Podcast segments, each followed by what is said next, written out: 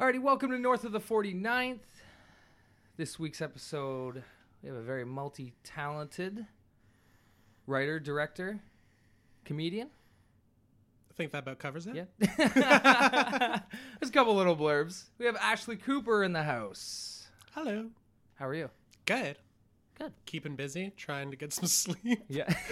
when you can. and you Yeah. can find the time. There's never enough time for sleep. Isn't there though? Yeah. Good four or five hours, I think. Uh, Five hours, I should say. I shouldn't go with the four hours. I think it, you start to get loopy. But I found five hours was around the good, a good time frame for myself at least. I prefer 12 to 14. Yeah. But, you know, to each their own. Yeah, right. if you're gonna have a good half day, you can have a, a fun half day. Yeah, I was uh, surprised when I did the research. I didn't know we had met in film Yep. through show, um, but I didn't know how much film stuff you did outside of it. Yeah, I'm a kind of all over the place. Yeah, no, that's great. Yeah, I searched it up. Your IMDb came up. Bunch of shorts. Yep. writing, directing, producing, Yep. editing, even.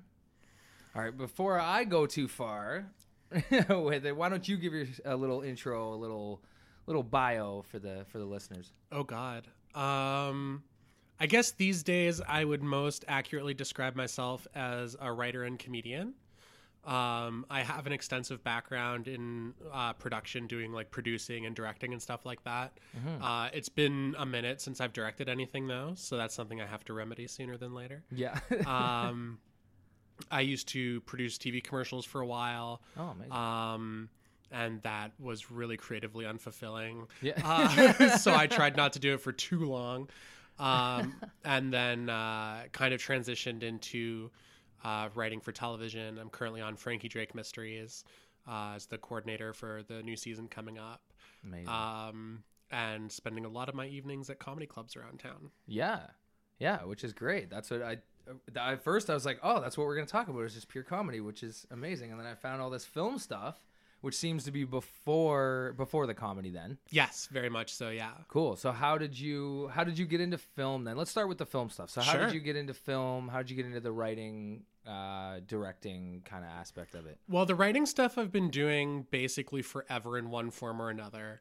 Um, basically, you know, when I was a kid and I was growing up, I wanted to make comic books for a living. Oh, nice. And I grew up in Hamilton with a dad who was like a forklift driver. Like, I could not have been more divorced from any creative endeavor. And so I didn't really have a good sense of what that meant. I just knew that I liked superheroes and I wanted to make the things that I was enjoying. yeah. Uh, but it never occurred to me that there was a difference between writing comics and drawing comics.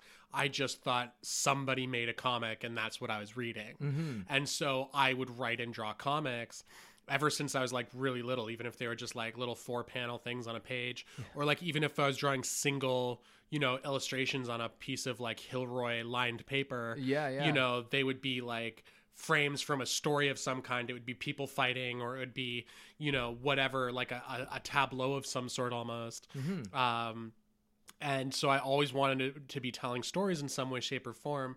And as I was getting older, my taste in stories was becoming more complicated, more nuanced. But I was finding that my illustration skills, no matter how hard I tried, were not catching up to my tastes. Oh, okay. And so I started to get really frustrated with that because I found that I was writing these stories and not being able to, uh, I guess, capitalize on them or deliver on them the way that I was hoping I could, the way that I could see them in my head. Yeah, yeah. Um, and around 11th grade, I took a visual communications class, which was the first time that I'd ever dealt with like filmmaking equipment. We had cameras and uh, it was like a very, uh, very old like toaster tape to tape editing suite, like in the Yeah. back room, like. Um, and it was there that I got my first taste of filmmaking as a as an art and a craft. Mm-hmm. And I kind of had like this light bulb moment, just like instantly, like, wait a second, people always look like people. yeah. Like, you know what I mean? Like, I don't have to make them yeah, right. look like anything. That's who they are. Uh, yeah. And so I was like, oh my God, so I can do all this stuff that I've been enjoying, which is the writing, but not have to worry about this stuff over here, the drawing, which has been frustrating me. Yeah. So I can funnel all my efforts into the things that have been exciting me. So that was a really big deal. And at the end of that year, um, our our big end uh, big end of term project was that the teacher split the room into two. Uh, just well, split the class into two to be Yeah. more specific. Yeah. um, and we both we each became uh, two uh, separate film crews. Oh, okay. And so it was basically uh, somebody was assigned as kind of like a team captain uh, on each side, and then they got to basically uh, like delegate the the jobs and responsibilities to everybody else. And so like I volunteered to write it immediately. Yeah. I was like, yeah, no, absolutely, that's what I want to do. Um, but the because the team captain more or less was like the director, quote unquote. Yeah, yeah. Um, and so I scurried off and I wrote it, and I I had so much fun writing it. And but then I found that the the guy that was supposed to be our director was basically just like slacking off and not doing his job and stuff like that. And so because because I kind of already had skin in the game, having already written the script and stuff, yeah, yeah. I kind of became like a the the director by default by Yeah. the fact that like I actually stood up and started doing stuff. Uh, yeah, yeah. Um but you know, it's high school, it's a class project. Anybody that's ever been to school knows that class projects are hell in a handbasket. yeah. and this was no different. Like getting anybody to do anything was like pulling teeth. yeah. Like I even the actors, like getting them to say their lines as written was eh, next to impossible. Like I just felt like I was fighting every single stage. Yeah, yeah. Um, which Were the actors part of the are people from school? Or you oh yeah, yeah. outside? Every everybody, like everybody involved in it was a member of the class. Oh, really? Okay. Um, so it was all just very frustrating, and whatever. By the time it was over, we f- we made something, Yeah. and I, I got. Uh, it was the only time in all of my schooling through elementary and high school that I got the highest grade in the class. nice. At the end of like on my report card, I got 93 in that class. And I, I'm not bragging. It's it's specifically that was the moment where I was like, oh, I understand this. Yeah, yeah. Because I struggled through school all the time. Mm-hmm. Like when I was in grade five, there was an instance where I it was it was almost like dyslexia but for numbers. okay. Like I I just so didn't understand fundamentally what was going on in this math assignment to the point that I got so frustrated that I started bawling. I ripped the sheet up and stormed out of the room. Just damn. didn't know what else to do with myself. Like Yeah, was just yeah. so like schooling was never something that I excelled at in most respects. Like in grade 9, my first year of high school, I was basically skating by the majority of my classes. I did well in English, I did well in languages, I did well in art, and I, you know, and, and stuff like that. But like the second you went to math or the second you went to like sciences, like all of that kind of stuff, like I was just, I was, I was skating by everything, 50s, 60s, Yeah. like just not doing particularly well. And so for me to get the highest grade in the class was like this unbelievable, unprecedented event for me. Yeah, definitely. Where it was like, oh wow, like this is something that I really enjoyed and really loved doing. Mm-hmm. And now I have a piece of measurable evidence Yeah. that says that I'm also, comparatively speaking, pretty good at it Yeah, yeah. and so that was huge for me that was a that was like a real moment of like reinforcement that like this was maybe the right direction to be going in um and then i fucked it up for myself by taking a quote unquote year off Yeah. Um, the, the classic year. which actually ended up being i think three yeah, right. um which is exactly what i think a year off Yeah. ends up being on Yeah. average um and then went to toronto film school for a hot second okay. um, yeah, that's where I went. As well was as CFS. uh, back when it was in the CBC building. oh, okay. Yeah, I know. Um, yeah. And uh, basically, I, you know, cause nobody in my uh, nobody in my entire family had ever gone to college or university or any kind of post secondary Okay. school. My mom was the only living member of my family that graduated high school before me. Oh, wow. Um, and so getting into this program was a really big deal to me. Definitely. So when you were doing your application, I don't know if it was the same when you did it. They it was like all the normal stuff, fill out these thousand forms, whatever. yeah, But yeah. then they were they also asked uh, to write an essay on a movie that you loved and why you loved it. Oh, okay, yeah, yeah. It Um, was kind of the same thing. They did a critique. Okay. Uh, yeah, it was a movie critique. Uh, you Oh, had to okay, yeah, yeah. Two, I think you had to do two of them. You had to do Okay. a storyboard, draw your own storyboard. oh, I didn't do that. They were like, "Oh, it can be stick figure and whatever," which it mine ended up being. For sure, yeah. Yeah, Just I'm some kind of sense of visual storytelling. Exactly. Right. Yeah, yeah. Okay, so mine was it was it was just this this essay, but I was so I so badly wanted to prove myself to these people that like cuz like I knew that I didn't have the best grades from high school and stuff like that. So it's Yeah. like I need to I need to make up for you know the the grades with uh with some kind of determination, some kind of passion that they can see. Yeah, Definitely. And so I wrote uh, several essays, but then what I also did was I shot a couple of little short films in my apartment with some friends of mine oh, and nice. included a DVD of those. Nice. Thinking like, it doesn't matter if they're good or not. It, it, I'm trying. Like, yeah, it- yeah. make just- me better than this. Yeah, sort of, you know, right, like, yeah, yeah. um, show the passion. you know, the exactly it, exactly yeah. yeah.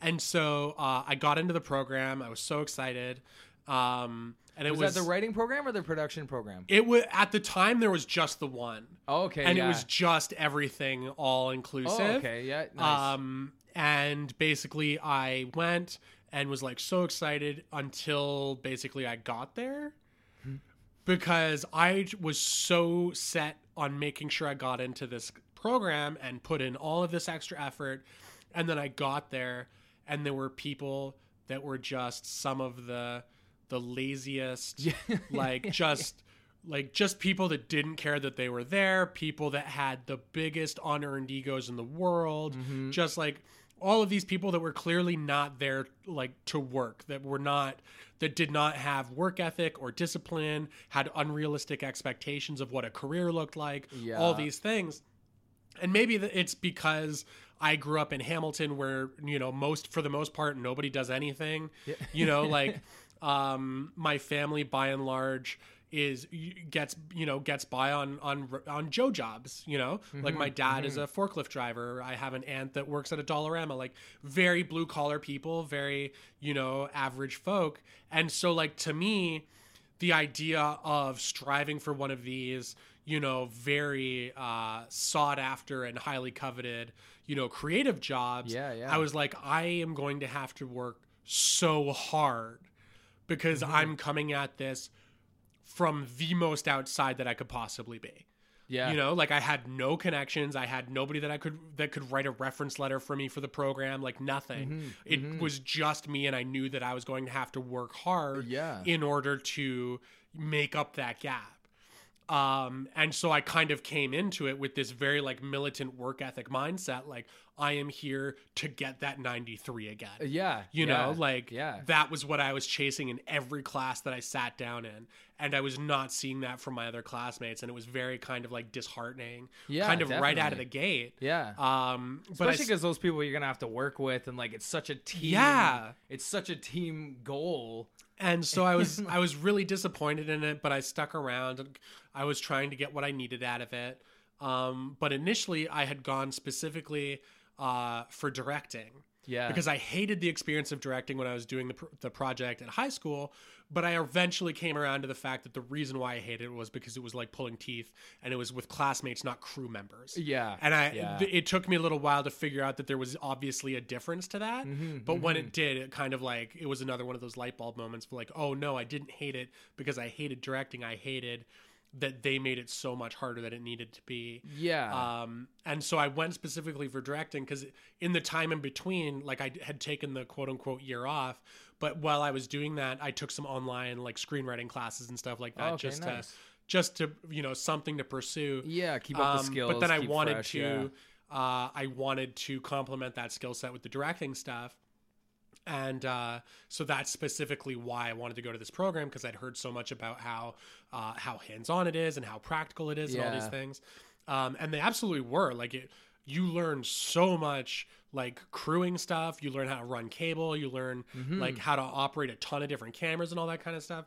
but I found that it was really lacking in actual directing stuff. There was not a lot of stuff on cinematic language. There was not a lot of stuff on uh, working with actors Yeah. and stuff like that. And so I found I was supplementing this very expensive education that I was paying for with my own homework after the fact.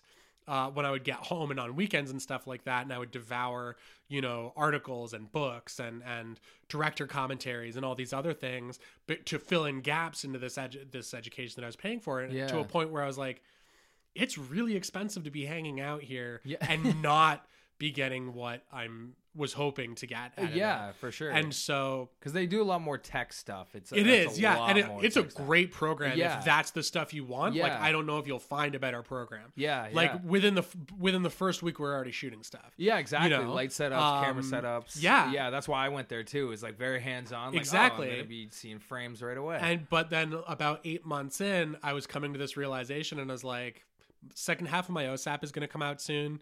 It's to be a lot. It's to, you know, and I'm Mm-hmm, I, I'm this far into it. I was like, I don't know if I need to be here still. Mhm. And then I got an internship at the Cannes Film Festival with the American Pavilion Oh, okay, nice. in May of 2008. Um, and so basically the deal is like you get to go to the festival and you get like an all access festival badge and for 6 hours a day you work at the American Pavilion. So you do either do door or you work in the conference room or whatever. They own you for 6 hours a day and then the rest of the time is yours. You can do whatever you want. You can Oh, go to the market, you can go to screenings, you can Oh, okay. try to smuggle your way into a party, whatever you want to do. Yeah, very cool. Um, and so I basically took that opportunity to to basically crash to create a crash course for myself into the business of film. Mm-hmm. Because obviously, like that's a big blank spot on the map of most film schools. Big time. Is yeah. they want to talk to you about craft, they want to talk to you about camera, they want to talk to you about how to use, you know, Avid and all these other things. But then you get out into the world and you're like, how to make a movie? Yeah, though. yeah, yeah. You know? exactly. yeah, right. Exactly. Um, and so I was like, well, I'm here. I have a badge that I, I can walk around the market floor Mm-hmm. and nobody's going to blink twice at me, aside from maybe the fact that I'm like way younger than anybody else yeah, that's in yeah, here. yeah. um, but I, so I took advantage of that. And basically every minute during the day that I wasn't working, I spent in the market and I would just walk around. And I don't know if you've ever been in a film market, but it's basically like No, a trade show no. for film distributors. So like if you've ever been to a trade show, it's all like flashy stands Yeah, with yeah. like banners and stuff of like the latest project or whatever. Mm-hmm. But then in the film, so the film ones are very much like that with TVs that loop trailers and stuff like that. Ah, okay, and like a, figured, s- a yeah. legit like just salesman basically standing there waiting to talk to people about stuff and then like almost like a comic book turnstile of like one sheets of projects that are in development or looking for financing or whatever Oh, nice. with like a really pretty piece of artwork on the front and then details about the project on the back Yeah, on the back, yeah. budget who's in it who's directing it log line all that kind of stuff and so this is literally where people are spending five six seven figures to pick up projects for different markets Okay, so nice. like people from you know poland will be there buying up distribution rights for their company to release films in poland Okay.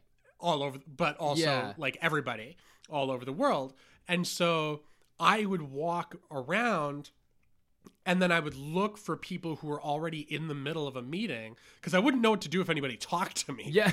yeah. but i would wait until there were two people like, until i could see two people were already in the middle of a discussion and then i would stand by the turnstile and just slowly like pick up one sheet and pretend to be reading them But you're but i'm eavesdropping Oh, on their amazing. conversations Nice, nice. and listening to how they speak and listening to what these conversations sound like Yeah, yeah. and you know when they're ta- they're they when they're talking about bundling different films for different territories or when they're talking you know like all Yeah, learning cool. all of these new terms and stuff like that Definitely. um and so that was really remarkable and i was like wow like this isn't like this is so beyond Yeah, that- that anything would that, they're talking to me about in class because Yeah, oh, at this point i was still in the program Oh, okay.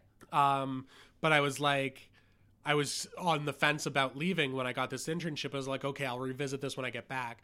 By the time I, by the time the festival was over, I was like, yeah, I'm out. Yeah. Like, Yeah. goodbye. Like, yeah. because I lear- I basically, more being there. yeah, because in the basically, time, like yeah. the way the program was structured at the time was you went through the all five terms because uh, for the ultimate goal of at the f- fi- uh, yeah, the ultimate goal being that in term five you got to make a, sh- a short film Yeah, exactly. and when I got the internship opportunity to Cannes, I was like, I can't, I can't go to the biggest film festival in the world, claim to be a filmmaker, and not have any films made. yeah, yeah. So as soon as I got the news that I had gotten this internship, a friend of mine in class uh, shot two shorts back to back. Uh, so that we would have something that resembled like a, a reel, basically. Yeah, yeah. Um, and so that I was able to take that with me, and anybody that asked to see my stuff, I had something to wave around. nice. So I had already shot two of what the final project was supposed to be yeah, that was still off on the horizon. Yeah. And I just came back from learning all of this stuff that it wasn't even going to be covered in the curriculum. Mm-hmm. And I was like, you know what? It's way too expensive to still be here. I got all y'all on Facebook. Yeah. I'll ch- we'll chat later. Yeah, you know.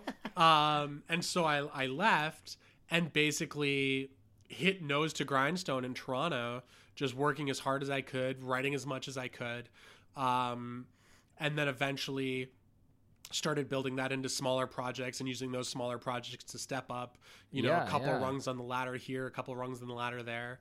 Um, until I got to make Interview with the Time Traveler, which is my last short that I did Mhm, um, which had you know um, we skipped film festivals on in, on that one because we didn't quite know where it fit in the world Okay. because it's this little small intimate sci-fi short about time travel that doesn't actually feature any time travel Okay. it's all about the the theory of time travel, the consequences of time travel, and all these things. It's very philo- philosophical, um, but nobody actually gets in a time machine and, and disappears. okay. Um, and so it was like, that's too weird for general film festivals, but it's not specific enough for genre film festivals. So I was like, you know what? I'm just gonna put up put it out online Mm-hmm. and just if 200 people see it, great. Yeah, How many yeah. film festivals would I have to submit to before 200 people saw That's it anyway? yeah. It's and that's frustrating. Twenty dollars a submission, thirty dollars Yeah, a submission, twenty dollars yeah. a submission. Like They're a big money grab. yeah, like if I had that money to begin with, it would have gone into the film. Yeah. So- yeah, exactly. So I was like, forget it. We'll just throw it up online. I was fortunate enough to have a couple really great actors in it, Mm-hmm. um, and was just like, we will just tweet it and and hope for the best. And uh, by the end of it, we're somewhere around two hundred thousand views. Yeah, I was gonna say when it- I did a little yeah. Sold it to a company in Japan who wanted it for Oh, nice. I think Japanese Airlines. Oh wow. Um, Okay. Nice. I sold it to a YouTube, uh, a sci-fi YouTube channel. Amazing. Uh, I sold it to CBC for their Northern Reflections program. Amazing. Like, yeah, it's by the end of the day, like I think we actually made money on it. yeah. Um, which for a short film is not, Yeah, yeah, not how you're that's supposed to go. I don't think. Um, but it cost us almost nothing, you know, Yeah. because we fundraised most of it on Kickstarter. But even at that, it was only a few thousand dollars. It was literally two guys in a room Yeah. talking. Yeah. And it just happened to be that we found something that was interesting and intriguing for them to talk about. yeah. Right. That's Um, cool. And so that really took off, and that was great. And then that kind of helped kick me up another few notches and to be taken a little more seriously and stuff. And I started developing feature projects, and I adapted a couple comic books. Oh, nice. Uh, which is really interesting. Um, which was cool because a bit of a tangent, but so I, I did that, and then uh, did the short, and then used that uh to kind of like have like oh look I, i'm i'm i'm up and coming i'm emerging Yeah, like yeah. i'm i'm you know i'm on my way sort of thing to help people take me a little bit more seriously um and then around that time i had adapt uh, i had optioned a comic book uh that heavy metal had published and turned that into a tv pilot uh, Nice. and then that got picked up for development and i got to work with david hayter on it who wrote the first two x-men movies and the scorpion king and Oh damn. all kinds of other shit and he was super fucking cool and i learned so much from him That's amazing. um, and then used that experience to option another comic book that I adapted into a feature script, which unfortunately didn't end up going anywhere, but was again like this really incredible learning experience. Um, which eventually, you know, roundabout way led me to like my first paid jobs in television and then to getting my agent at Vanguard and now I'm kind of here and I'm working on Frankie Drake Mysteries. Uh, That's a very truncated kind of back half of the story, but I realize I've been rambling like forever. That's all right. That's all right. That's all right. These are all interesting points. This is what we want. great stories and tales. no, that's great. That's that's crazy because I when I looked, I did a little bit of research, obviously, um, and I and I saw the bit that you had really big, successful Kickstarter campaigns. I think it's like uh, two of them. yeah, two of them. Yeah, Yeah, my first really my first short uh, Was- for Elijah the Prophet. Yeah, Elijah the Prophet. Yeah, Yeah. yeah.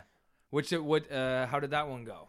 that one was great. We raised over twenty thousand dollars for that. Damn. Um, and that was You had some bigger actors. Yeah, uh, in- Art Hindle was our lead. Yeah. which was really cool, and Melanie Nicholls-King from Rookie Blue. Yeah, yeah. Um, how did you? Uh, how did you? I want to know how you linked up with the with them. How did you get? Okay, them- so uh, them Elijah going? Elijah was a very specific confluence of uh, serendipity, I will say, um, because I was at a film school for a little while at this point, and trying to figure out how to kind of.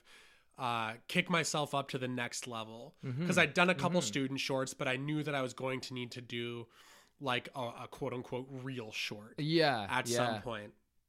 And when I was in Cannes in the internship, I met a guy who I really hit it off with. We were we uh, were roommates at the hotel, and we got along really well. We had very similar storytelling sensibilities. Real kind of liked the same movies. Mm-hmm. So we hung out a lot during the festival. He lived in New York. Okay. So uh, basically, after the festival, we still stayed in touch a lot, but didn't see each other. but we were always kind of the first point of contact for, hey, I just finished writing this thing. Will you take a look at it? yeah, yeah. Um, and he and his brother had written this short film called Elijah the Prophet, and it was really funny and super hilarious. And like, I just I loved it so much. Uh, but it was like a Jewish comedy. okay. And so like I'm not Jewish. Yeah. I have like I have no, you know, horse in that race. yeah, And, but I just thought it was so universally funny like because it explained really well to somebody like myself who's a total outsider. It set up the context for everything you needed in order to find the things funny. Okay. Uh, which I thought was really well done, considering like that could very easily just come off as exposition, just ten minutes of throwing information at you. Yeah, yeah. Um, and then they had submitted it to the Canadian Short Screenplay Competition um, and ended up winning that year. oh, nice. And the competition was run by a producer who took the winning script and produced it and then used the success of that short to promote the the competition the following year. Oh, okay. And nice. so I had seen the level of work that he was doing. He was doing like at the time Bravo Fact was still a thing. yeah, So he's yeah. getting Bravo Fact for it. He was, you know, like he was getting he was getting good production value, good money, good talent involved. Mhm. And I was like this seems like an in. Yeah, You know, and it's the slightest like I know the people that wrote the script and I thought the script was funny. Like yeah, it was the small yeah, it was the yeah. smallest thing uh, but it was just enough that I, I reached out because we knew each other tangentially just through being in the scene Mhm, um, but like we weren't like friends we didn't really know each other super well or anything but i had his email address and that was enough Yeah, yeah, so yeah, exactly. I reached out and I was like, "Hey, like, you know, saw that this script won this year. Uh, you know, I read it a while ago. I think it's really funny. Um, I don't know what your plans are for it, but I would love to be considered to direct it."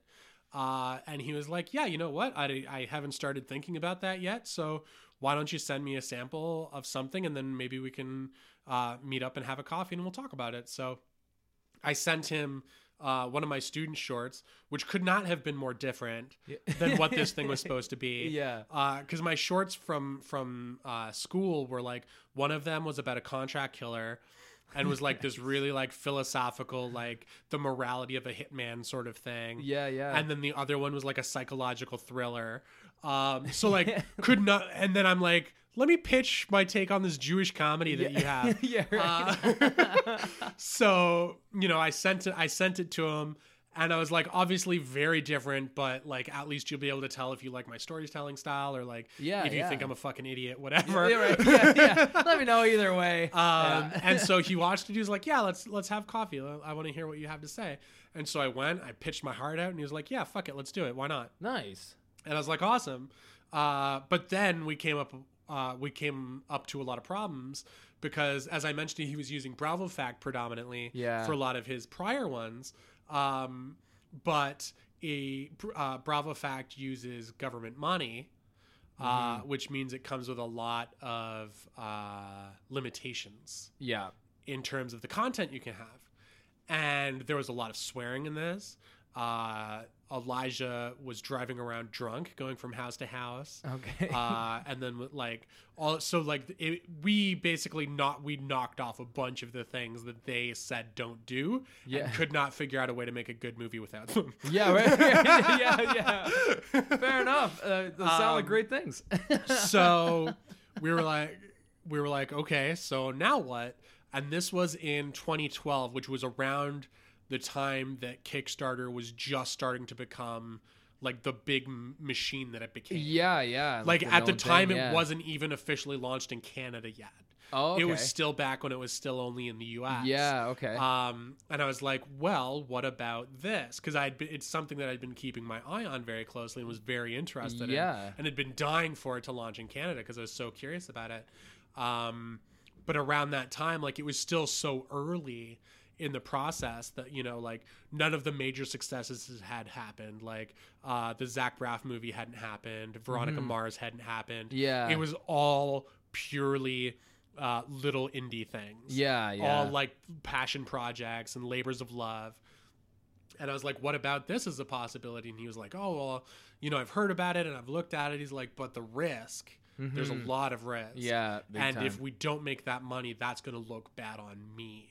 Because I'm the producer. I have a brand to protect with the competition and stuff like that yeah, yeah. and I was like, yeah, no, that's totally understandable. And I, I don't, I honestly don't know what I did that f- eventually turned him onto it. yeah. Uh, but he eventually gave in and was like, okay, fuck it, let's try. yeah. Um, and so we built the campaign uh, and pushed as hard as humanly possible, and we're very lucky to make our goal within a couple days left over uh, in the campaign. Oh, nice. uh, Did you do the full 30 day? yeah, we did thir- we did Yeah. 30 days.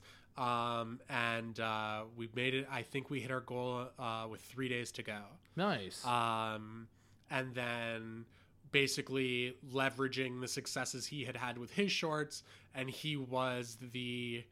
I want to say he was the director of development at Mind's Eye Entertainment that used to be in Saskatchewan, might still be in Saskatchewan.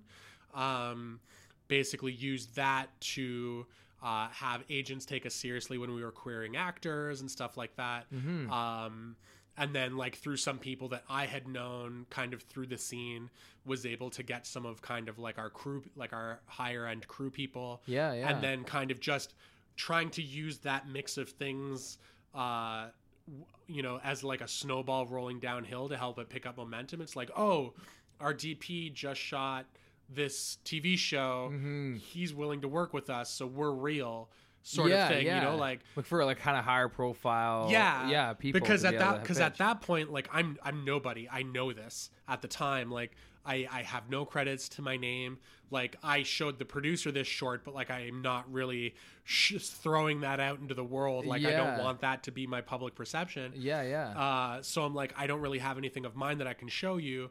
So you can't put your trust in me, but you can put your trust in this person that's putting their trust in me. Yeah. And this person that's willing to work with me. And so it was all about n- surrounding myself with people that you could look at and say, yes, I trust this enough to give me to give you twenty five dollars, or Yeah, I trust yeah. this enough to give you fifty dollars, or yeah, whatever. Um, because they're hard. They're it's not. it is not an easy thing. Yeah, it is a stressful thing. yeah, Oh my god. yeah. um, and we were very fortunate. We made it, um, and then we put it together. And this largely uh, influenced my decisions later with Interview the Time Traveler.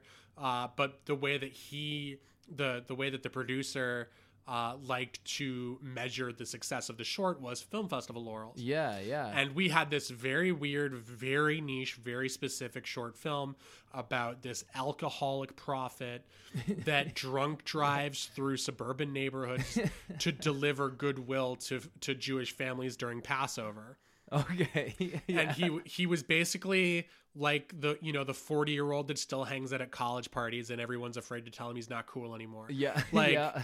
um and so like he would like he's throwing up on people's lawns because he's been drinking all night like he's just this belligerent party animal prophet who's like swearing and swerving on the road you know with like empty bottles clinging in the back seat like, yeah, yeah. not really the sort of thing that has a lot of homes Yeah, yeah. um, and we were very lucky that like the Jewish community like saw the the joke Mm-hmm. and realized that we were that we were um we were laughing within it, not laughing at it. yeah, yeah. Um, which was something that I was very uh, cognizant of, like not being Jewish and kind of not coming from that background. I was anytime I would make a decision that I thought was maybe a little left side, I would always check with our writers, and they came up and like we were on set when we shot and stuff, which oh, was a lot nice, of fun. Nice. Um, but I was always like, that's okay, right? Like I'm Yeah. not because a part of me too was like the thing that I loved about the script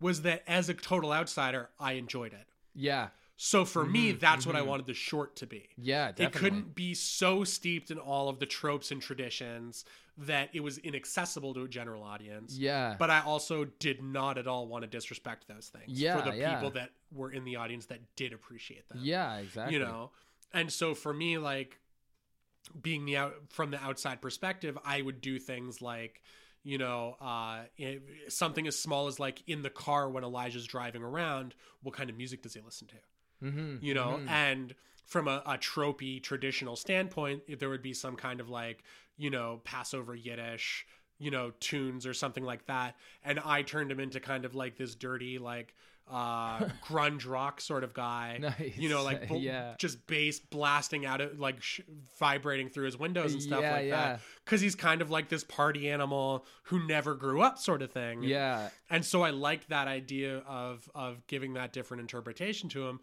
but was also like that's not too far from like the intention, right? Like always kind of making sure to to play within the sandbox, so to speak. yeah, yeah.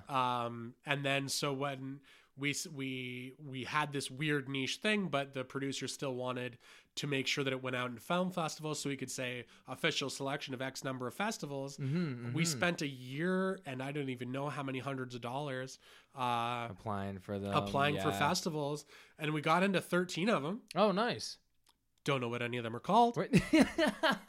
You know what I mean? yeah, yeah, We spent all this money for all these festival laurels, Yeah. and we never went to a single festival. yeah, Not a, you know, none of the festivals mattered. yeah. You know, Yeah. two weeks after we played it, none of us could remember what it was called. Yep. You know, yeah um, and so that for me in particular was a point of frustration Mm-hmm. because I was like, I'm proud of this. I want people to see this, but I can't show it to anybody because it has to be under lock and key, or we get disqualified from all the film festivals. Yeah. So that's why later, when I was doing the producing with Interview the Time Travel, it's like, nope, it goes out. yeah Like, just Yeah. it's finished, lock cut, kick Yeah. it out the fucking door. Like, Right, people are yeah. gonna see this Yeah, shit. exactly. exactly. Onto the interweb. Go, go, run rampant. So then you went. So that's what interview with a time traveler was just straight. That's the one you put straight to. Was it Vimeo? Yeah. Then you would just yeah, put yeah, I put on? it up on Vimeo. Yeah, Nice, and that was another successful Kickstarter. yeah, much well. much less money. Okay. Um, because at that point, because basically what had happened was, and this will get this will be funnier later. Um, I directed Elijah the Prophet, and within that eight minutes, eight minutes and fifty one seconds or whatever the runtime of that short is, I suddenly became a comedy director okay. Nice. against my own will, sort of. Yeah. like yeah. I had done it because I want I knew the opportunities that it would present me to work with higher levels of talent than I was already getting. Mhm, mhm. Um, but what I wasn't betting on was that now that I had a short film that was a comedy, I was a comedy filmmaker. okay. Which was not something that I wanted Yeah. at the time. yeah. I wanted to be making weird sci-fi stuff and weird fantasy stuff and like I wanted to be making the kind of movies that I love to watch. Mhm, and you know like I'm the kind of person that like ended up having to rebuy Pacific Rim because I literally burned out the Blu-ray. Oh, wow. Like I'm you know what I mean? Like I'm that bitch. Yeah, Like um so I was like I want to be telling like weird sci-fi stories, like I want to and so when it came time to make my next short, I was like, I was itching. I was like, I need to get back onto a set. I need to make something new. Yeah. Um, because it was, I think there's like two years between the two of them. okay. And so I was like, I just, I got to make something. I really, you know, and I was like, but whatever I make this time has to be what I want to be doing in the long term yeah. Yeah. because at this point i was starting to get um i was starting to get people interested in some of the feature scripts that i had written and stuff like that which were much more in the sci-fi sci-fi realm okay. um but the only directing sample i had to show them was this weird jewish comedy Yeah. It was a comedy. Yeah. so the, they weren't lining up Mm-hmm. and i was like i need whatever's whatever's next needs to serve that purpose long term Yeah. Yeah. and so it's like it's got to be sci-fi, and it has to be so logistically simple that if nobody else gives a shit, I can get some friends together and, and throw it together Yeah. and shoot it in my fucking backyard if I have to. Like Yeah, yeah. I at the at the time I was so desperate to make something that I was like, it needs to be so logistically simple that if it cost me five hundred dollars, I could still do a good job with it. Yeah. Like that's how I ended up with two guys talking in a room. Mm-hmm, Because I was like, mm-hmm. logistically, it doesn't get any easier than that. Uh, unless yeah. you take away one of the guys and it's just one guy. Yeah, right. But he- he's not doing a lot of interesting things. he could be. Could be. Um, but that's what they always say though. Like short films are supposed to be two people talking in a room. Yeah. Uh, essentially, everybody keeps going with the big, crazy shorts. Yeah. But yeah, it, that's kind of like your And basics. Yeah. And so I got um I I kind of finally I came up with the idea for for what it was and I was like, okay, I know I'm gonna produce it, I know I'm gonna direct it, I don't want to write it. Yeah. Because unlike a lot of people in my position at the time, I was not uh, losing sleep over the concept of uh, creative control, which is a thing you hear a lot of emerging filmmakers say, like, well, I want to keep creative control. I want to blah, blah, blah, blah, blah. And basically, what that means is that they don't want to collaborate with people. Yeah, and for yeah. me, the thing that I always loved and always appealed to me about directing was the collaboration Mm-hmm. Mm-hmm. because you get to work with a bunch of super talented people and as I I learned when I was making Elijah the different perspectives and the different skills that they have are going to make what you're thinking of 25 50 75% better Yeah. Yeah. and you're all there to service the material Mm-hmm. Exactly. and so as long as you're open to hearing other ideas you can make something really special together but if you're constantly coming at it from like creative control is mine and you Yeah. like you know like yeah. Oh, definitely. and you, you hear that a lot like in like film school and stuff like that like oh well I- you know i don't want to tell you about my idea because you're going to steal it or Yeah. oh no i have to do all of these jobs because i have creative control only i know how to make it the way that i want and it's like well you know how to make it the way that you want but you also don't know the things that you don't know Yeah. Exactly. so there could be things that you might want that you don't know exist so you don't know to want them yet Yep. You know what I mean? Yeah, no, yeah, And so for me, I was like, I know I'm going to produce it because I don't want to bother anybody else with this tiny little thing that might cost five dollars. Yeah. I knew I was going to direct it because that was the whole fucking point. Yeah. so I didn't want to write it because I was like, I don't want to be in a position where there's nobody to tell me no. yeah. I was like, I want somebody to write this. I have kind of the nugget of a of a, a concept, which at the time was basically there's two people in a room. One is a journalist, and the other one's trying to convince him he's a time traveler, and that was it. That was all I had. So I met up with a friend of mine and I pitched him the idea, and I was like, I want you to write it, and he was like, Sweet. So Nice. we we sat around and had a coffee, and by the time we left, it was already 500 percent more the concept than it was when I sat down. Oh, so amazing. he scurried off to go write and i specifically created this uh, concept with these two guys for these two actors that i knew because i really wanted to work with them and they both liked elijah Okay. Nice. they'd seen it on twitter eventually after all the Yeah. film festival shit was yeah, over Yeah. Yeah. um and uh so they were like if you you know if you ever got anything cool like let me know maybe we can do something and i was like I'm going to take you up on that someday. So this was my someday. Yeah. And so I was I was riding such a creative high that like the day that I pitched it to the writer and he scurried off to go think about it, I got home and I typed an email to each of them and I was like, "Hey, don't have a script yet, but this is something I'm working on and I would love to have you uh, read it when it's finished to see if it might be something you want to want to do." yeah. And the both of them sight unseen were like, "I'm in. Send me the script when it's done." Amazing. And we were like, "Shit. Yeah. This is a real thing now." Yeah, yeah, exactly. Uh oh. This went from a thought in my head this morning at breakfast to like Yeah. there are four people involved in this now. right. I was so excited, and so it became this like you know me and the writer would would meet up and we'd beat drafts back and forth, and we set up the Kickstarter and I think we asked for like thirty five hundred dollars. Nice. We were just like, it's going to be super small, super scrappy. And this will, at the time, I was so desperate to make it. I was like, this will cover the production. I will figure out how to finance the post myself. Mhm, I mhm. just want to get something made. And this seems like a, a pretty safe number because I didn't want to go like, oh, I need another 10, I need another 15, I need another $20,000 Yeah. because like for me as much as i love crowdfunding i also think there's a number of times that you can go to that well before people are like maybe you should just be good enough at this that somebody else gives you the money you know yeah, Like- yeah, yeah, yeah, yeah, pretty much, yeah. so i was like just just i just give me a few bucks to make this small scrappy thing and i promise i'll leave you alone yeah. forever like right, yeah, right.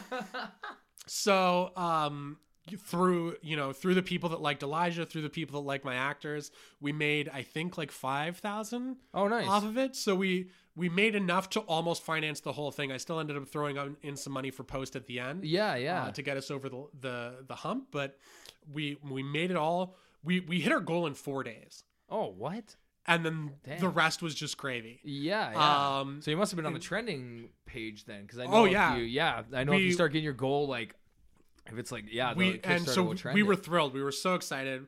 Did not see that shit coming. Yeah. like we were like, we, I I was I was pretty confident. I was like, I think we can make thirty five hundred. I'm not super stressed about it. I feel like that's possible. Um, because like my actors, like one of them had been in like Bitten and Smallville, Yeah, I and a bunch of other yeah. stuff. And Eric was just uh, at the time he was fresh off of being the new voice of Sam Fisher in the Splinter Cell game. Oh, nice. Um, and so like they had like pretty significant Twitter followings that they were willing to leverage for the film. Yeah, and they were yeah. willing to tweet out the campaign link and stuff like that. Amazing. So it's like I feel like between ever all of us, we can make thirty five hundred. yeah, definitely. Um, And then as soon as soon as we hit the goal, I was like immediately into planning stages. It was like I want basically I Pre-production want to be away. deep into pre production by the time this money hits the bank yeah, exactly. yeah. and we did basically like i think the campaign was in i want to say like february or something and we were shooting in april i think Oh, wow. like it was really fast Yeah, yeah. Um, turnaround. because again like it was like it was two guys in a room i needed a room Yeah, and then i needed to fill crew yeah. that was it um and so it ended up being like it came together really fast and we had a great time we shot it all in one night Oh, um, nice. which was a lot Yeah, yeah. I was gonna Um, say. Yeah. But like it was it was like one 14 hour day oh wow. in and out. Yeah, Um crazy. and Because is it like literally the? I haven't had a chance to watch the film, but is it literally the guy interviewing the guy? Like, yeah, basically basically the whole time. yeah, basically the idea is uh that before the film starts, the time traveler has invited the journalist in here um but has had to convince him that he's legit before he shows up to some weird hotel room. Yeah. and so he would he's been mailing him uh, small predictions about outcomes of sporting events or news headlines before they come out small Oh, wow. insignificant things but that you would have to actually legitimately know for Yeah. them to for them to all line up that way Yeah. and so he shows up and he's still kind of just think there's some sort of parlor trick going on. And basically it's uh it's him convincing him that this is all very much real and then explaining about his experiences and stuff like that. And cool. by the end, you find out that the reason why uh, he's he's chosen to speak with this guy is because he's been time traveling for so long that he's dying. Oh, okay. The prolonged exposure and the numerous trips that he's been on has been breaking him down on like a cellular level. Oh, wow. And he understands the gravity and the weight and the responsibility of a piece of technology like this and how dangerous it is to just have floating out in the ether. And so he's spending his last days looking for a replacement, basically to Ah. pass off the, the machine to. And Ah, so okay. the the actual interview has been a job interview. It hasn't been the Oh, cool. journalist's interview. Is kind of the the reveal by the end of Oh, it Oh, very cool. and so it and so it that's is basically like we can't make it logistically complicated but we can make it story complicated Mm-hmm, Yeah, and, you definitely. know Yeah, story yeah. interesting Yeah. But that one's more sci-fi, and then the first one you were saying was more comedy writing. yeah So now, but now do you find yourself as a comedy writer now being in the comedy scene? And that's the tricky thing I was gonna say now it comes back full circle because you said I'm like okay, but yeah and that's kind twist, of so yeah. Let's get into the into the the comedy. The comedy life comes back full circle. it does yeah and it's very strange Yeah.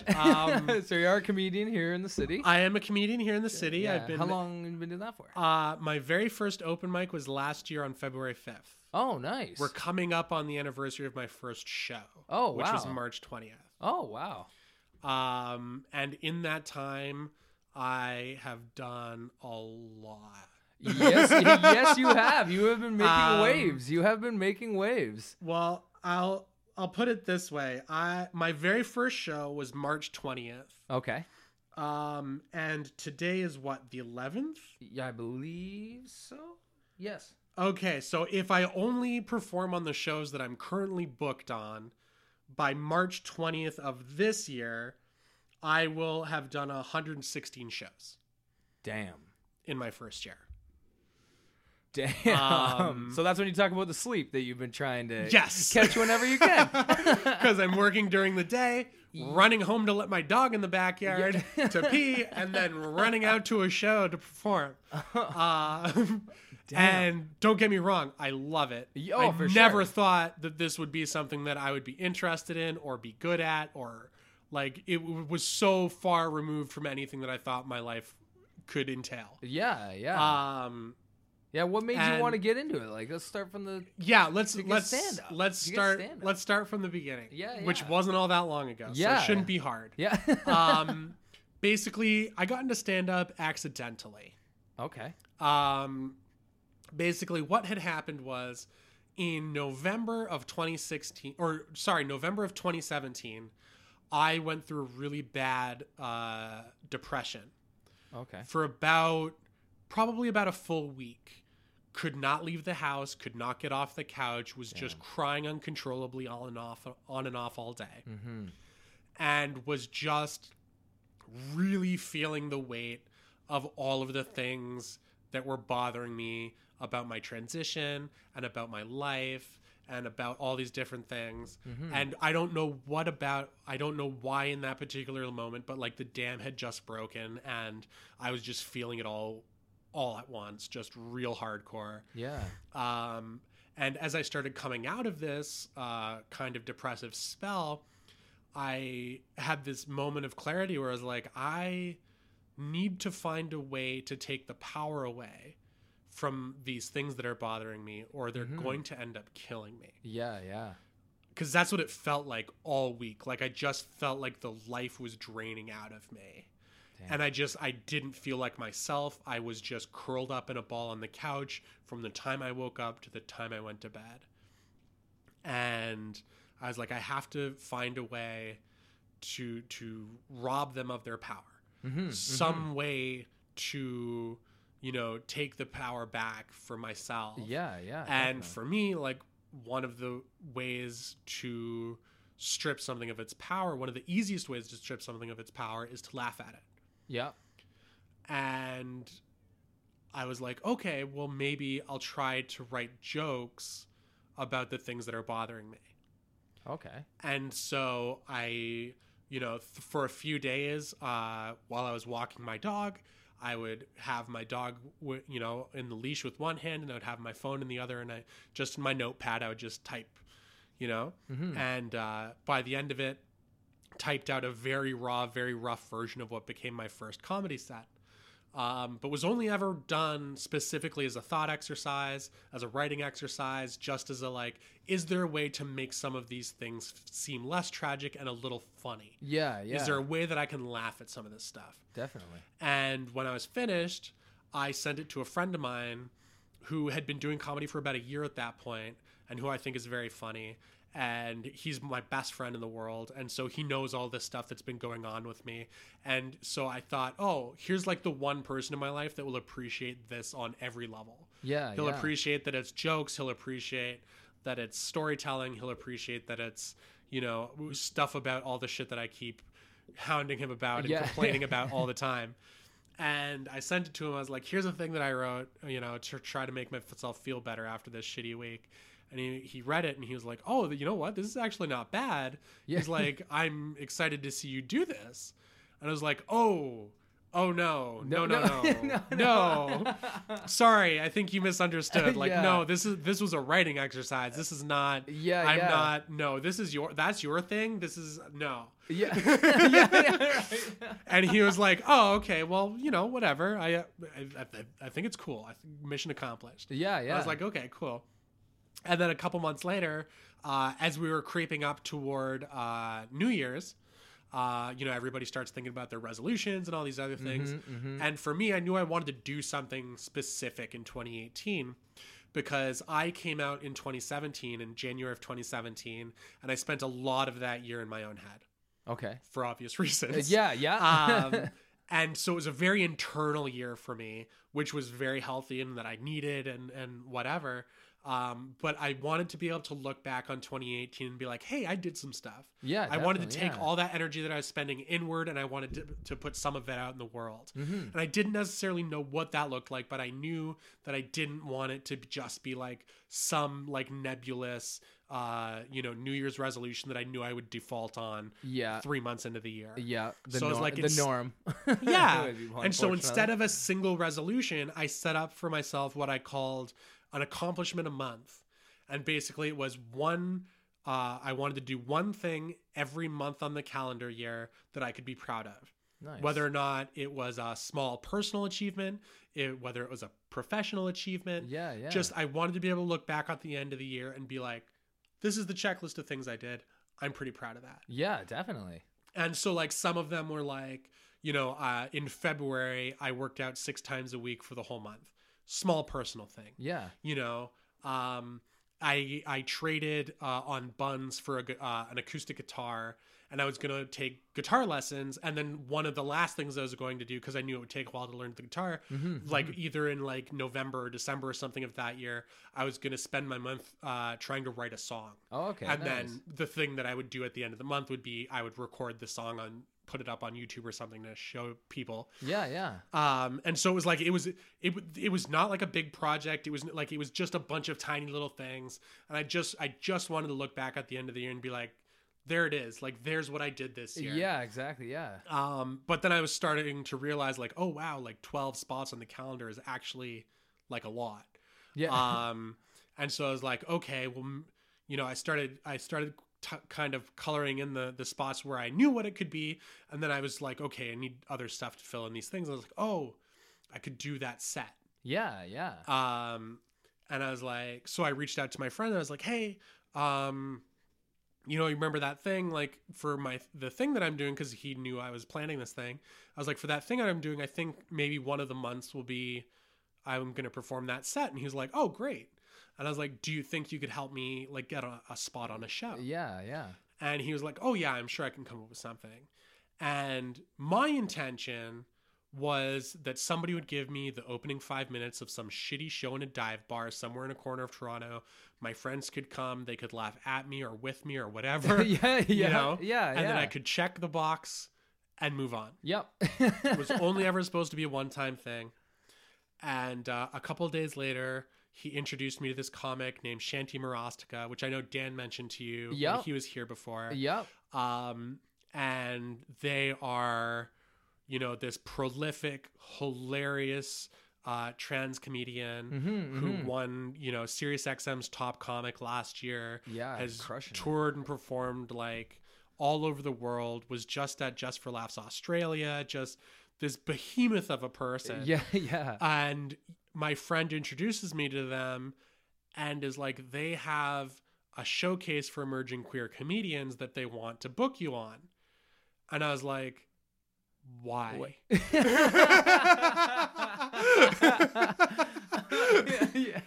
I was like, what have you done? yeah, right. Yeah, Like- yeah. What are you? Yeah, What did you tell them? Yeah. I'm not an emerging comic. Yeah. This is just for a lark. This is just Yeah, yeah, this is just me checking off a box. yeah. like exactly. literally. Yeah, yeah.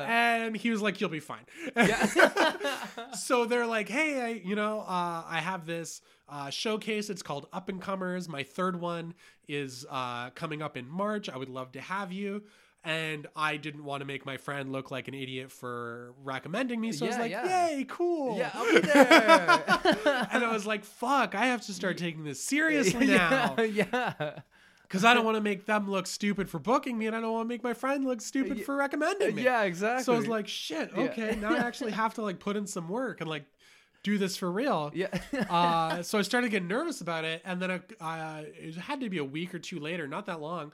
They reached out to me and they were like, "Hey, I just happened to be starting up this queer open mic."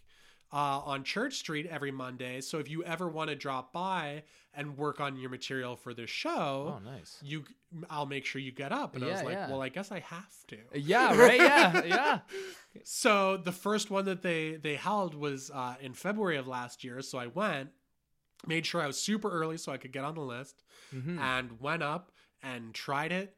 Uh, and before my five minutes was up, I was already like, oh, oh, I like this. Yeah. Oh, nice. like it was nice. instant, just instant. Yeah, just like in a way that yeah, just- yeah, in yeah. a way that I don't think anything ever has. Nice. and like people were laughing and it was the it was so unbelievably empowering because you've heard my set Yeah, so yeah. you know all the stuff that i talk about it's all very vulnerable very personal stuff yeah, definitely. and this is all stuff that i was afraid to tell anybody a couple years ago Mhm. let alone shouting it out Yeah. to a room full of strangers yeah, and so it felt I felt so strong up there that's great. and then I got off the stage and everybody, you know, applauded and whatever. And then the show was over and I was talking to some of the other comics and they were all super encouraging.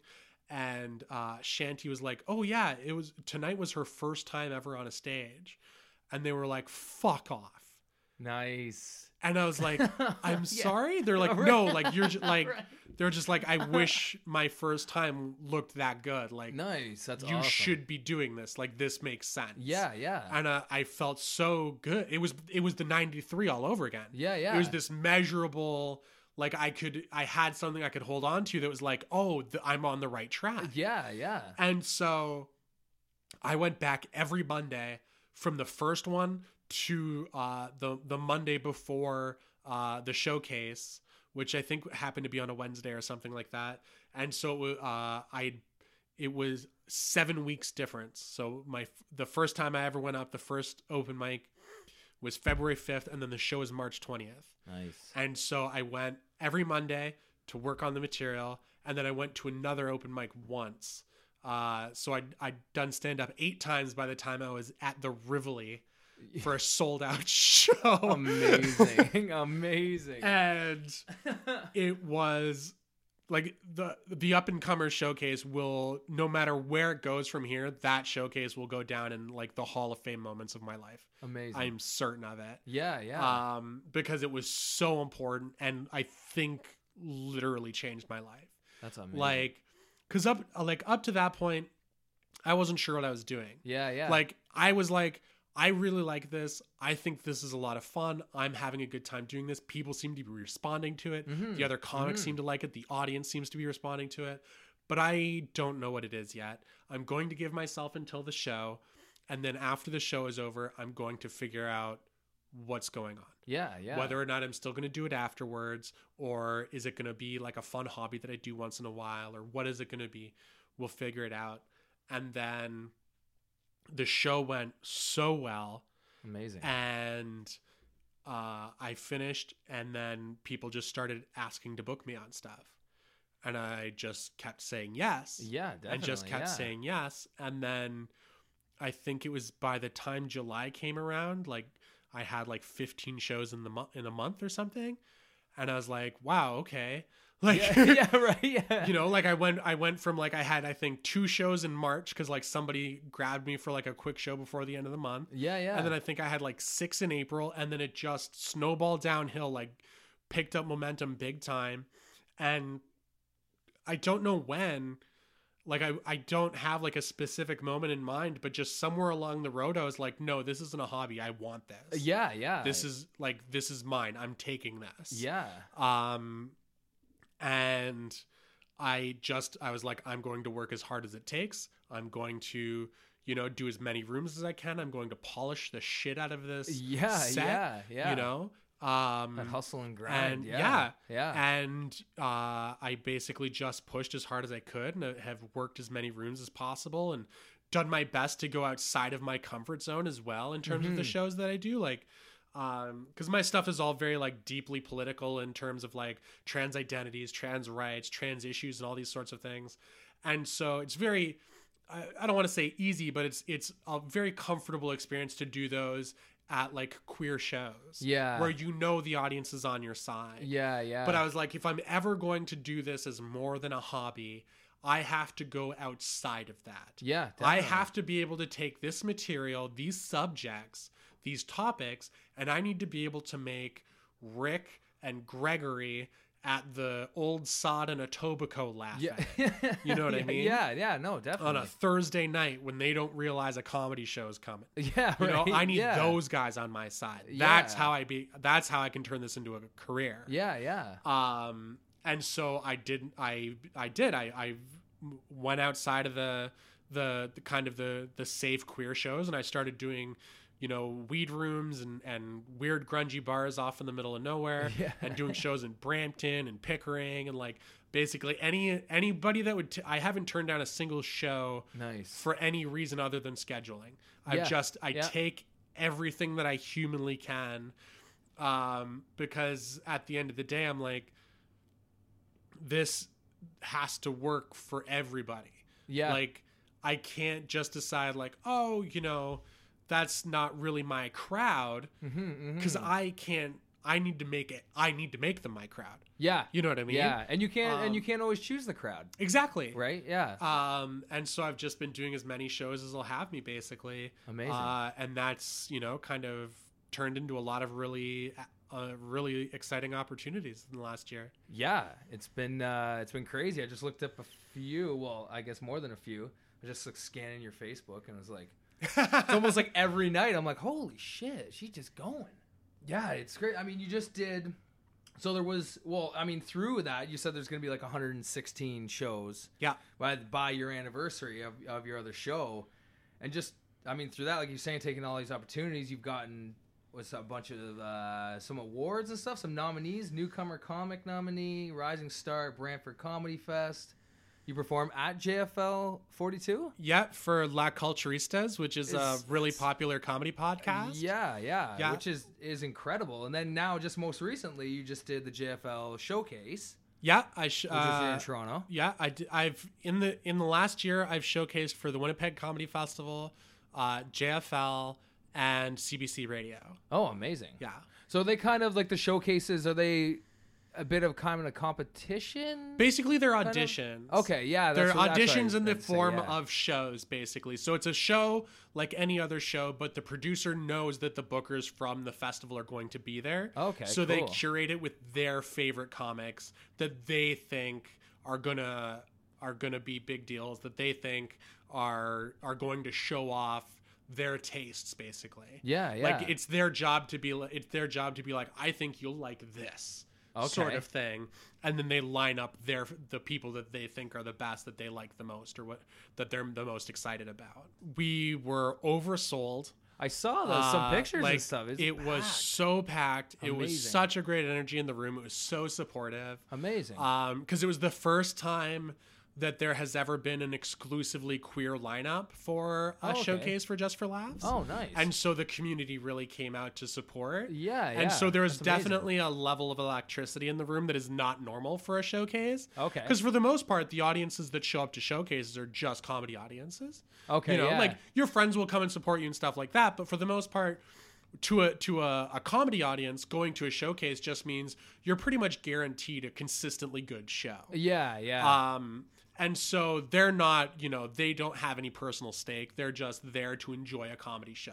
So for the most part, they're not going to behave any different than anybody else. Mm-hmm, Um, but there was definitely an extra level of energy in the room at Pegasus Amazing. last Monday. nice. Of people just really excited to be there, really excited for everybody that was on the stage performing, nice. and just really great responses out of everyone. amazing. How long were those? How long are those sets? Like those Seven minutes. ones? A seven minute set. Yeah. So did you use some of that polished material? Oh yeah, it's Yeah. yeah, yeah, yeah. it's it was it's kind of like when you do a showcase, it's basically like do the best of the best stuff that you have. Yeah, pretty like much. cut yeah. out every piece of fat in your set, cut out every word that you don't need. Yeah, like yeah. really Very just the most polished, fine-tuned stuff you have. Nice. Nice. So where does it go from there? Like when do they let you know? I have they- no idea. Oh, really? okay, cool. I like because like we were also like t- just timing wise, it worked out that uh, our showcase was one of the first. Oh, uh, okay. for the year. Oh, because like that's that's a season like showcase season. St- like we we were one of the first at the beginning of uh, March, and it'll go till the end of April. oh, wow. you know, okay. and there'll be shows all over the all over the whole country. Oh, wow. okay. Um, and the booker will be flying all over the place. Um, and the festival's in June, so I guess somewhere between the end of April and the festival, Yeah. they have to figure out their stuff. yeah. the SNL uh, was a Shashir. Oh, Sashir I'm- Zameda. God, am I gonna butcher that name? Okay, thank, thank, thank you for taking that.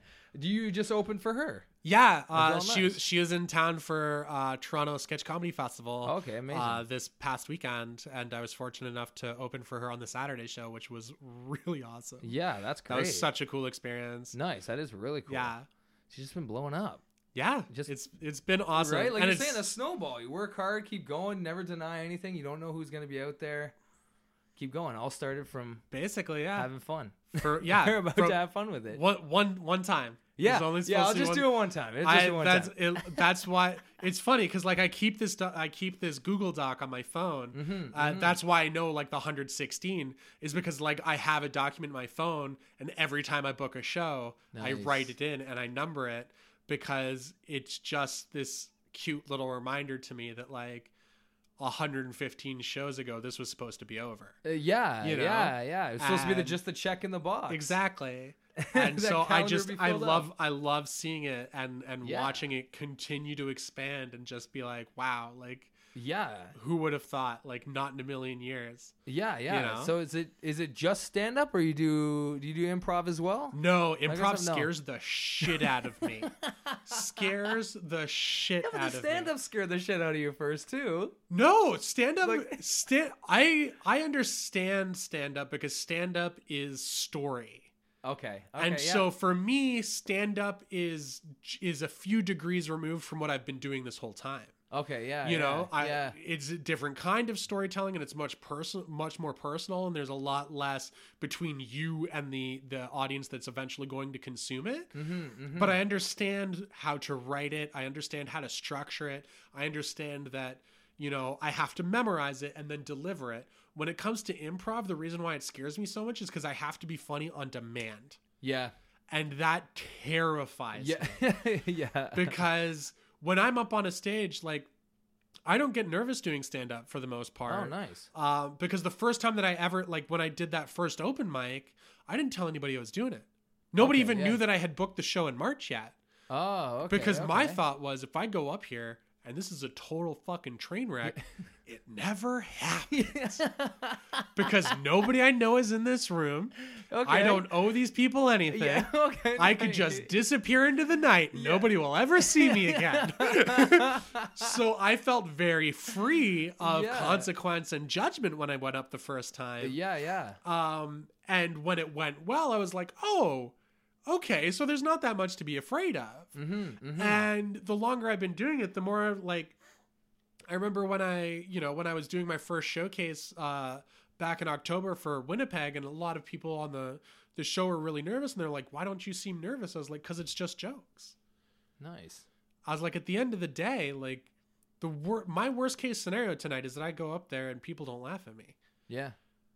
That's not bad Yeah. as far as stakes go. yeah. You know what I mean? yeah. Yeah. Cuz like over over my time, like I've had job like I've had such stressful jobs. I've had, you know, like I used to be an assistant at a production company answering directly to the head producer where if I fucked up a uh, you know, an address or something, I could send them to the wrong part of town for a meeting that wasn't going to happen in that building. Yeah. you know, and and completely screw up a deal, or Yeah, I could, yeah. you know, there are there are just a hundred ways that my mistakes could like be an atom bomb to that that person or that company or that deal or that whatever. Yeah. Yeah. Um, and so for me to get up on a stage and the stakes are people don't think you're funny, I'm like, fuck, I'll take that any day. yeah, right, yeah, yeah. Fair enough. Fair enough. When you look at it like that. and I that has been a very freeing mindset to have for me because like I come at it from a place of like a this was only supposed to ever happen once. Yeah. So literally every other show that I get is just a cherry on top. yeah. Yeah. And also this is so much fun.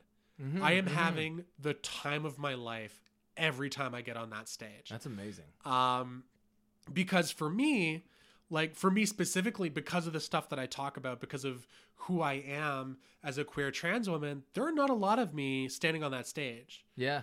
you know Yeah. and so i take that very seriously it's probably the only thing that i take very seriously yeah, yeah. in all of this is that there's a very good chance that i'm the first trans person that somebody in that room is seeing to for for the first time in their life Oh, okay. Nice. it could Yeah. be their first actual exposure to the concept of transphobia, to the concept of trans identity Mhm. that night for seven minutes with me on that stage.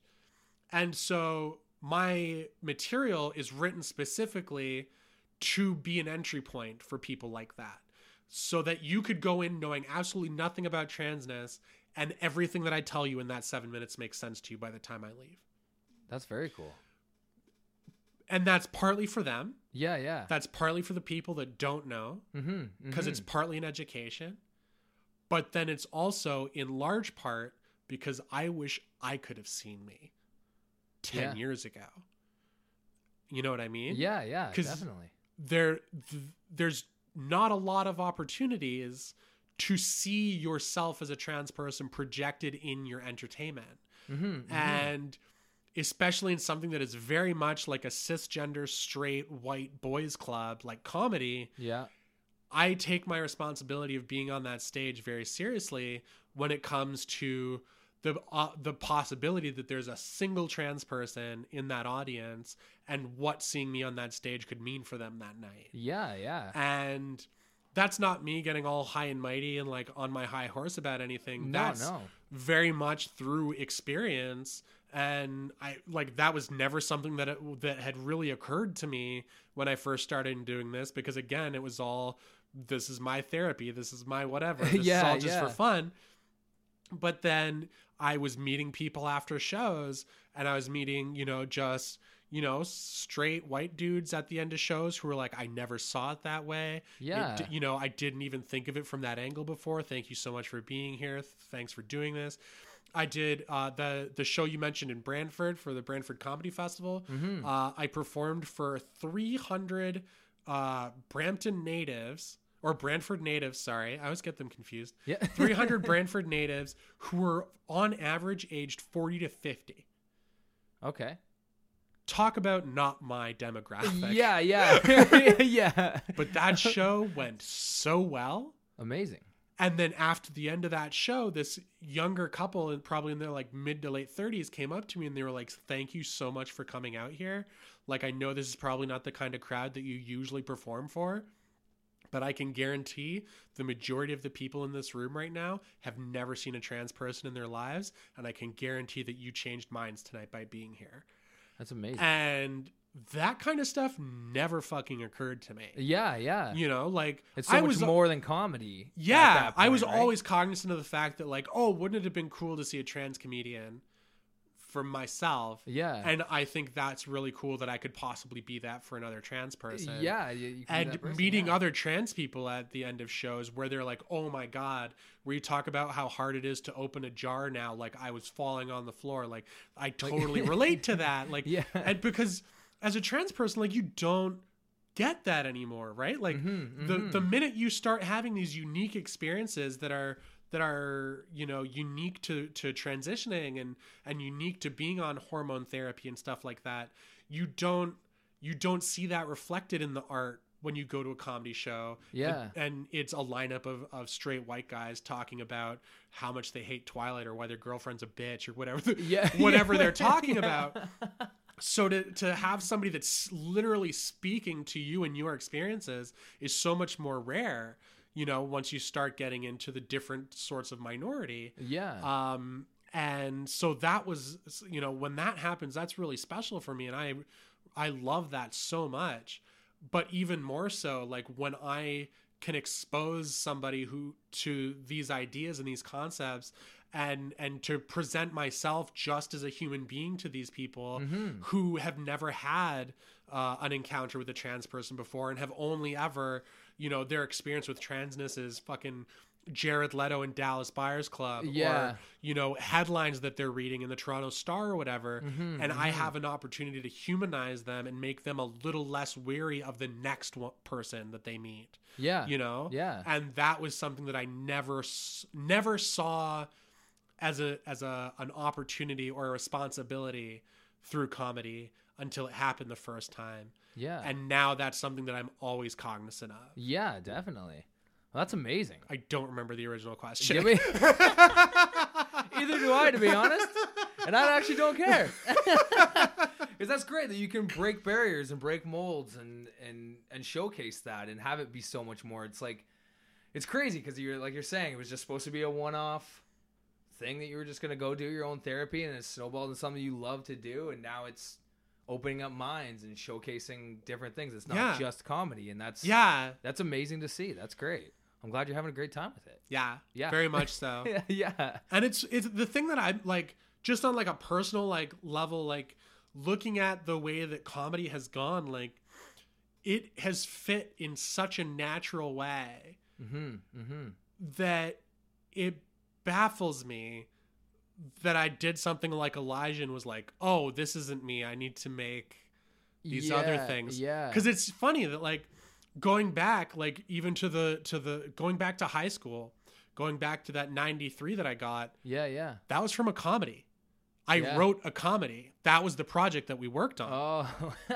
so And it does come full circle. And then I got to film school and I was like, oh, well, time to sit up straight and make Yeah. real movies. yeah.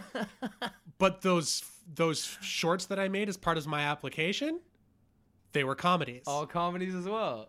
But then I got accepted and I was like, okay, away with the comedies now to make real things. Yeah, yeah. and then made all these other things and then just for some reason I don't know why i dismissed them Mhm, as as lesser in my creative pursuits because clearly there's there was something there the whole time yeah, yeah. and but i think a big part of it is for at least for me uh a, all of my comedy specifically comes from vulnerability mm-hmm. um like if you broke down all of my material in terms of subject matter and what was being said in them none of it's funny none of the subjects that i talk about are funny. I Yeah. talk about being unhappy with the sound of my voice. I talk about uh, d- discomfort in my transition. I talk about my you know i talk about family members not understanding me entirely. I talk about different kinds of transphobia.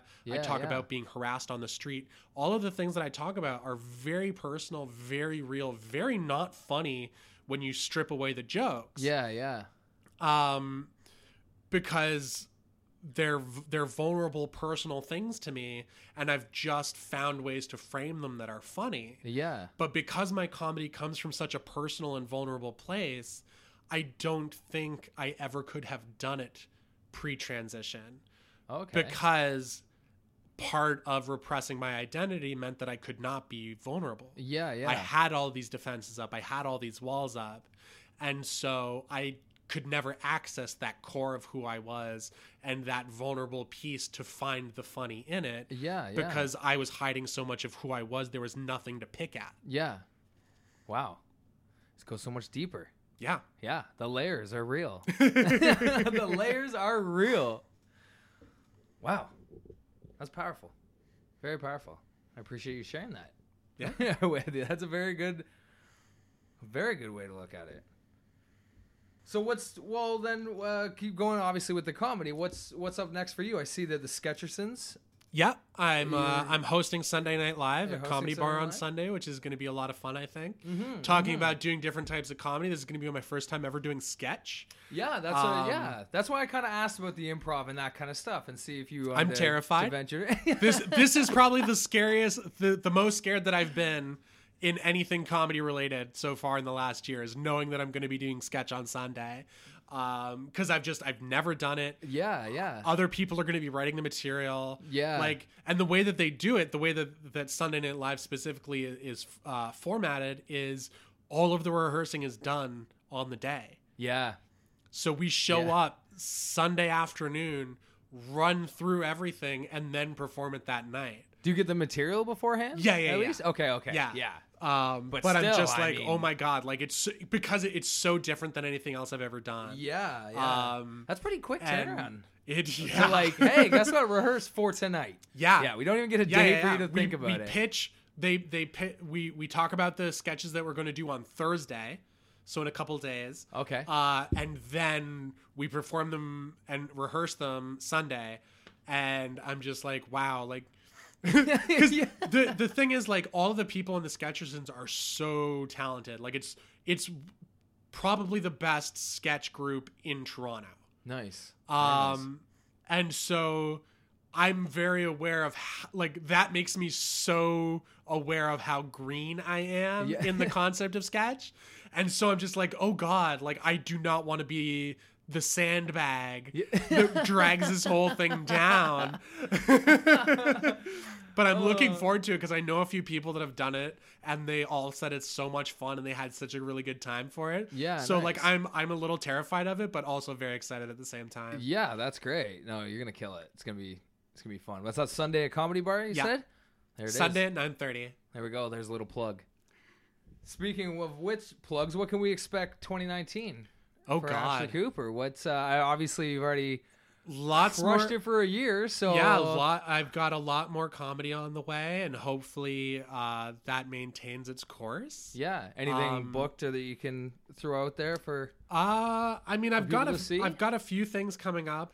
Uh, the the day so the day after Sunday Night Live, uh, Yeah. on the 18th, I'm going to be headlining the QAPD open mic, which is where I got my start. Oh, nice. Um, and then uh, on the 27th is the I Heart Jokes Awards, which is where I was nominated for Best Newcomer Comic. Amazing. Um, and then I'm going to be doing Hutchison and Friends uh, with Paul Hutchinson on uh, the 29th. I've got stuff coming up all over the place. Jesus. Um, and I'm, I'm constant. Any stopping. anytime I get added uh, to an event or uh, I get booked on something, I add it to Ashley Cooper Comedy on Facebook, which is uh, where you can keep basically track of. Uh, is there's basically a living calendar Yeah. uh, of all of my upcoming shows on on the page there. Yeah.